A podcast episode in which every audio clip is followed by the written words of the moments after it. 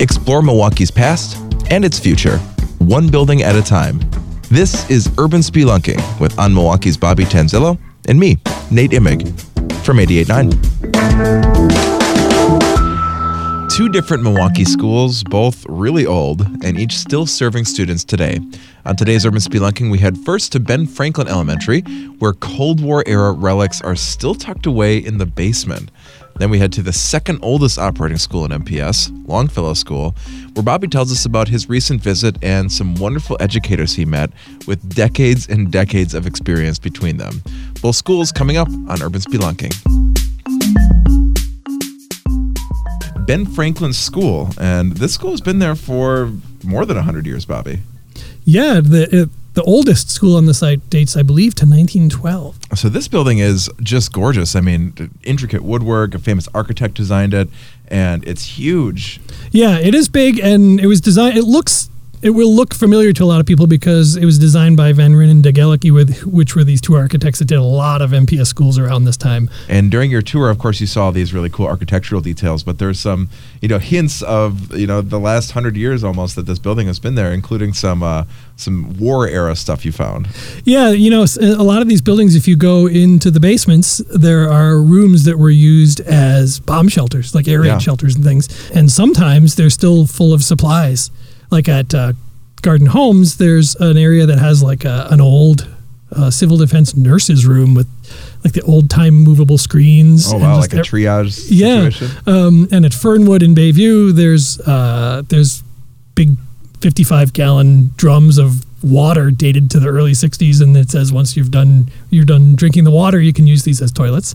Um, and we found the same thing at uh, franklin in the basement. There were two rooms that looked like they were probably used for bomb shelters. They had basically cement seats where people could sit like just rows. Sure. And um, and one of the areas had these same barrels of water in it. You're talking like five or six, maybe even more of these 55 gallon drums of water that yeah. were there on hand in case there was some attack. Yeah, it's crazy. And what's funny is that uh, you know even the people that were at the school were like didn't seem sure that like they were oh what's that you know like people this stuff is in these buildings and people don't even really realize yeah. it's there because they just go about their business. Hey, you're working. Well, that's Ben Franklin Elementary at 23rd and Nash. And next, we're headed to the Clark Square neighborhood to meet some veteran teachers coming up on Urban Spelunking. And we're exploring another schoolhouse. This is Longfellow School. In fact, this is the second oldest school in Milwaukee, right? It's the second oldest public school that is still operating as a school, yeah. Wow, wow. And uh, you just think about all the, you know, all the children, the generations of people that have gone through that school. And yeah. in your case, you found kind of the same case of the the staff, the educators there. As is often the case, I went there for one story, and what I found was a story that was way better than the story I yeah. wanted to go do.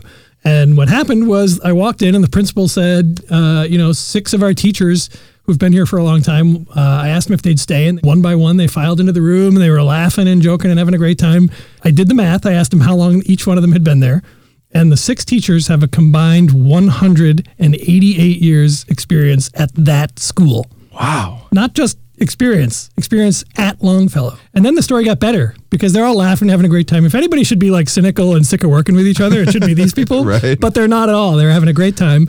And one of the teachers says, yeah, I had points to the principal and said, "Yeah, I had her in my class when she was nine years old, and now she's the principal." Wow, how amazing is that? Yeah, I mean, and that, to me, that seems like one of those Milwaukee things. It's like you know, we say small Milwaukee all the time, and I, and some people see it as like a criticism, and, and, in some ways it is, but in you know, for stuff like this, it's like that's part of what makes us us. You yeah, know, it's so cool that we've got this this uh, you know second cycle of re- kind of returning home and, and staying true to who you are. Yeah, re- really, I just couldn't believe it. And then when I left, they gave me a watermelon. I don't, I don't want. They had a watermelon. They gave it to me.